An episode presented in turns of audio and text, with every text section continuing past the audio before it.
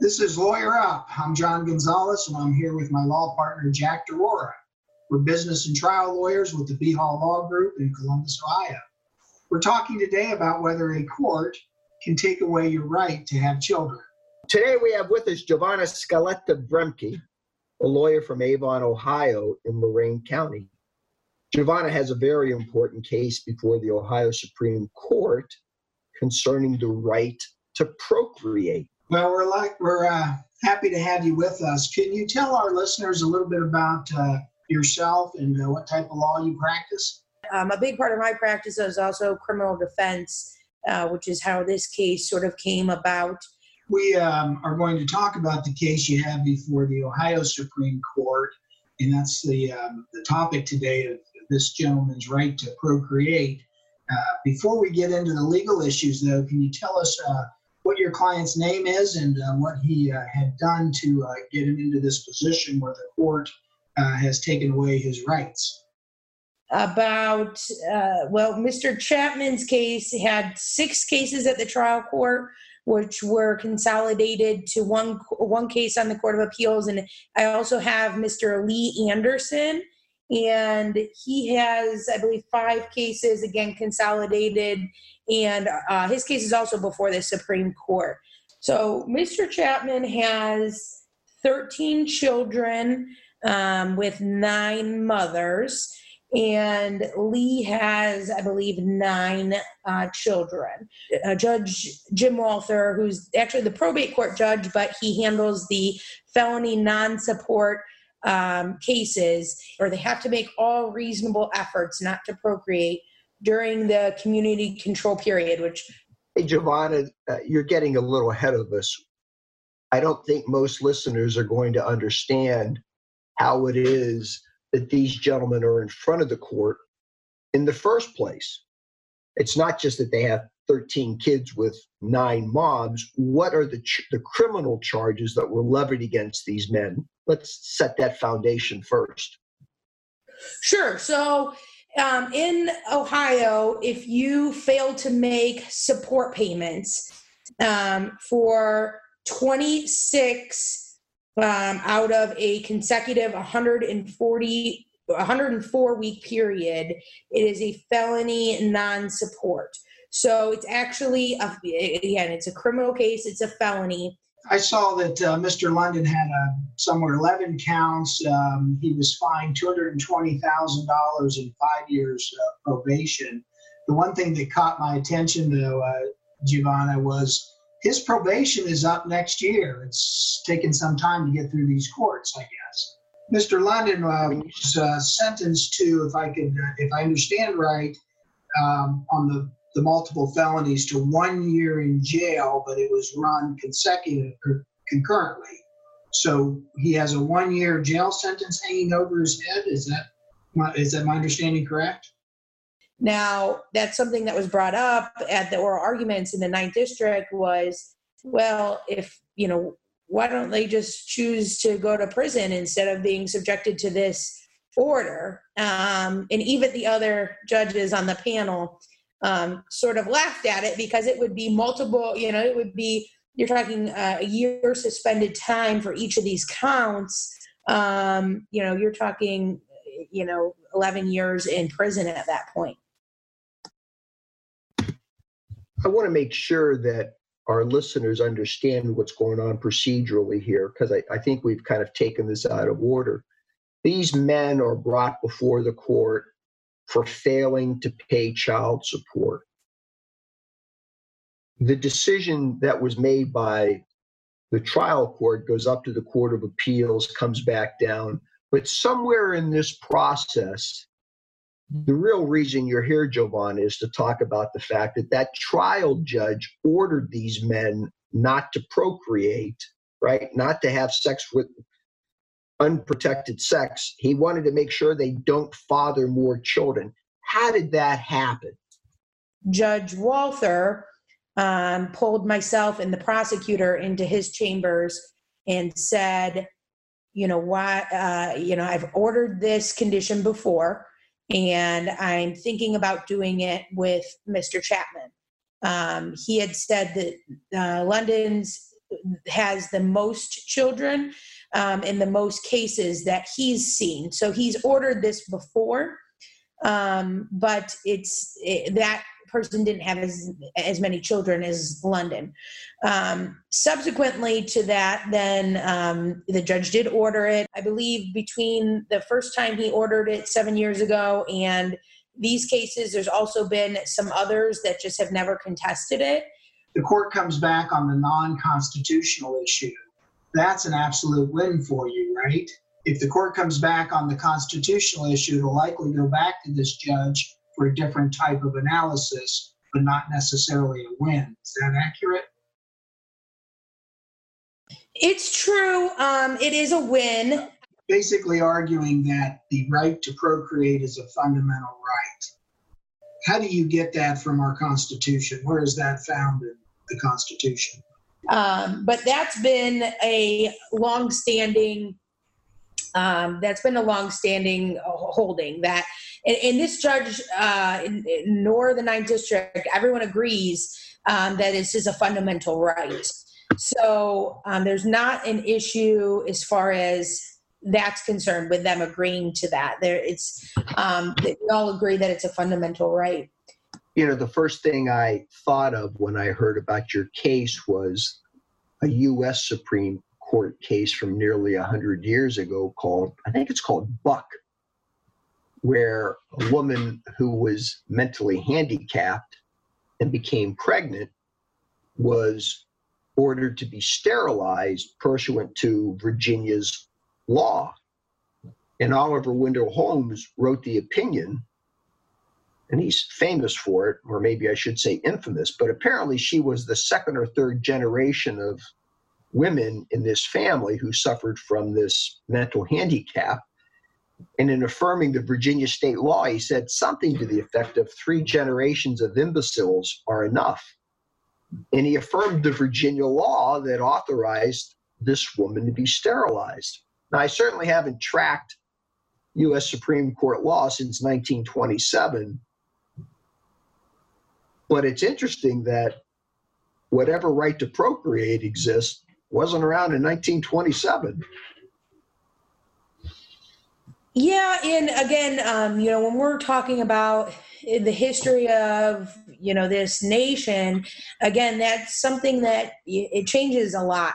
Um, there was a lot, um, you know, about interracial um, marriage, interracial um, children, um, you know, there used to be laws against um, you know sodomy and homosexuals.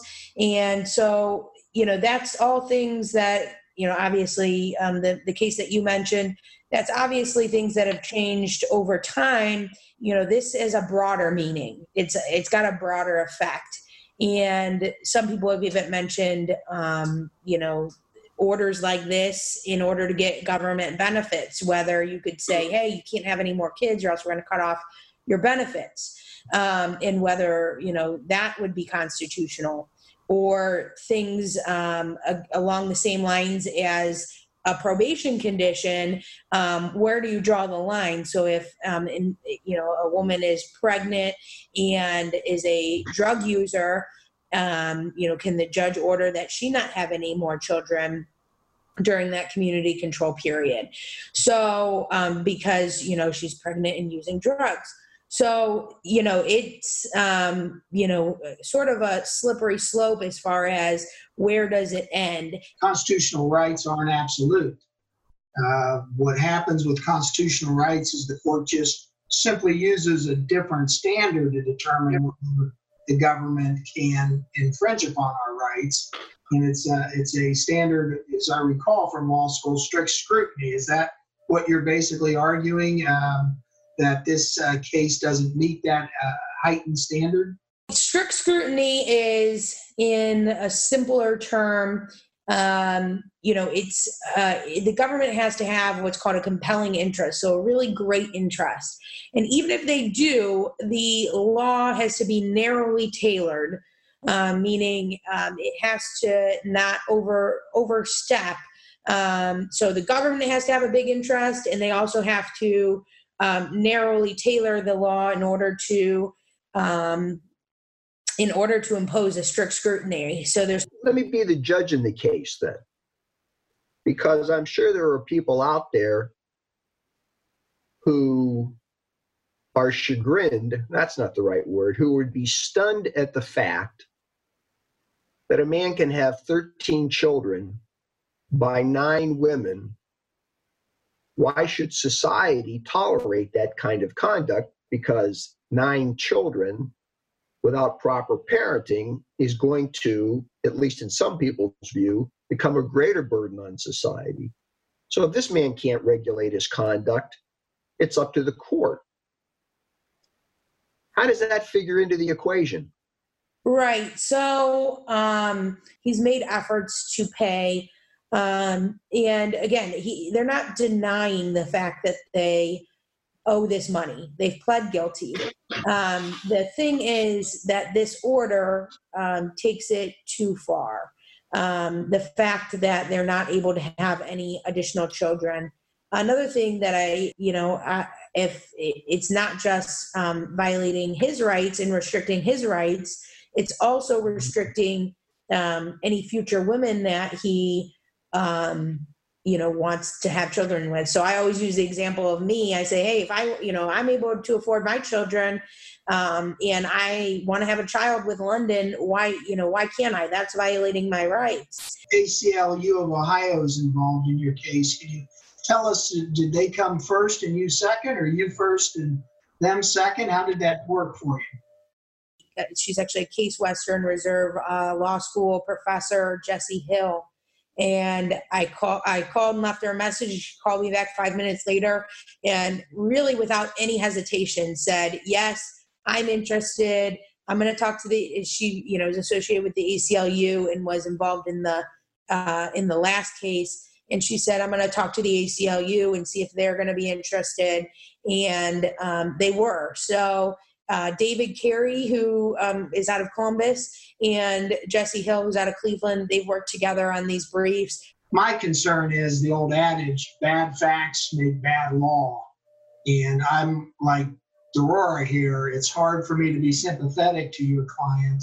You know, some of the things you started to tell us that he does have a relationship with the kids, that he's working, those things help in my mind to start swaying the, uh, the, the you know, facts back to him. But it's, uh, I think you are going to get that question: Is isn't this narrowly tailored in this particular case? And the better you hit that one out of the park, I think the better it is for your case.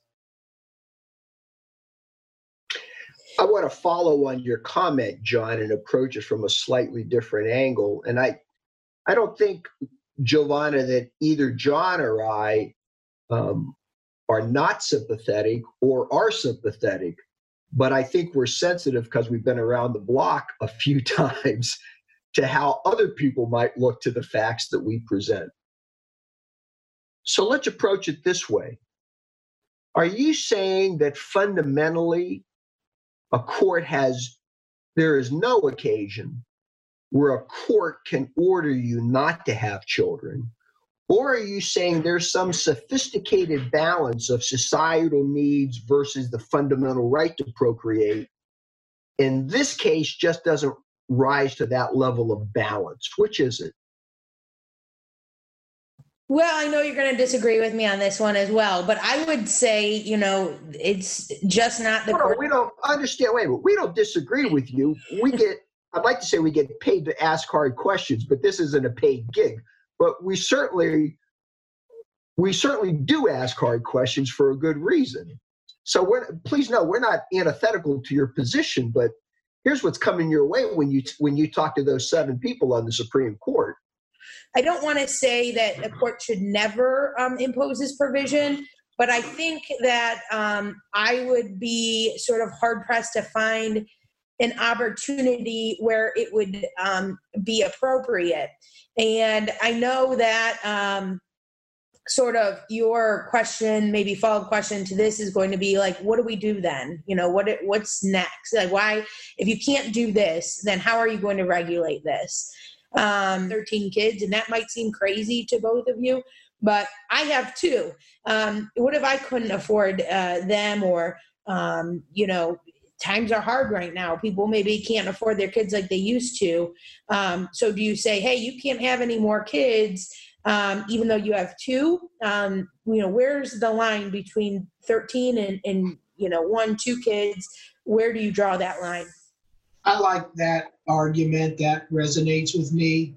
When you think about uh, what is the government interest, it's the fathers supporting children. And this seems to be not narrowly tailored to me. That's kind of where I would come out on it. And you're right. It, I like your arguments when you talk about uh, there's a fine of $220,000 that he will never be able to get out of. He's got a felony convictions that he'll never be able to get out of. There's so many other things you could do to uh, to uh, protect that government interest other than taking away his right to procreate, which again, I like your argument that that might affect people uh, in the future that we're not expecting that, you know, um, to be concerned with. So, Giovanna, what you said about how probation is handled reminds me of a podcast John and I did a few months back with a woman who is a a supervisor, a manager, I'm not quite sure of her term, at the specialty docket court in Franklin County for prostitutes and women who have been subjected to human trafficking. Uh, it's a diversion program, and they are mentored, trained, supervised to find a way out of that terrible life and get a job and move on. So I'm wondering if really your case brings up the fact that maybe we need to have a diversity, excuse me, a diversion court for dads who aren't meeting their financial obligations.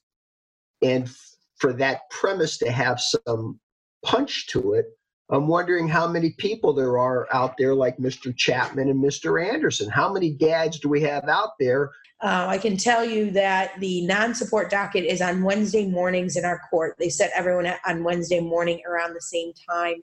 And you can, any given Wednesday morning, you can probably have um, you know, 100 people there um, for non support. And, and are people who have spent time in prison and they because they're in prison and they're not working they haven't had the opportunity to pay during that time frame and then it catches up with them once they get out. It seems to me that putting in, putting men or women in prison for failure to pay child support is uh, akin to debtors prisons of a couple hundred years back yeah and um, I, I, I don't disagree with you and when you think about um, you know the resources that we're spending to again from a taxpayer perspective to enforce the non-support provisions um, you know same thing with debtors you know the, the debtors prisons that used to be how many how many resources are you going to spend? I mean you have a judge you have an attorney you have a prosecutor you have the entire prosecutor's office they have staff that work on these cases. Um, you have you know bondsmen who you know, these guys get bonds and then um, you know that money is not going towards the children. Um, you have uh, you know the jail staff because they get thrown in jail. You have law enforcement who are picking these guys up on warrants. Giovanna you haven't told us how long you've been practicing so i've been practicing six years. It'll be seven in october um, that i've been practicing law. Very few lawyers get to argue before the Supreme Court, and an even smaller smaller number of lawyers with just six years of experience get into that category. So I commend you for having uh, such a worthwhile case and for being able and for having the opportunity to present it at such a young point in your career to the Supreme Court. This is a big deal for you professionally. And of course, it's a big deal for the law to have this issue examined. So I applaud you for what you're doing. Thank you. Thank you for having me. Lawyer Up will be back in a few weeks. Uh, I run a blog called Consider This by JD. I invite our listeners to subscribe. Until next time, remember to lawyer up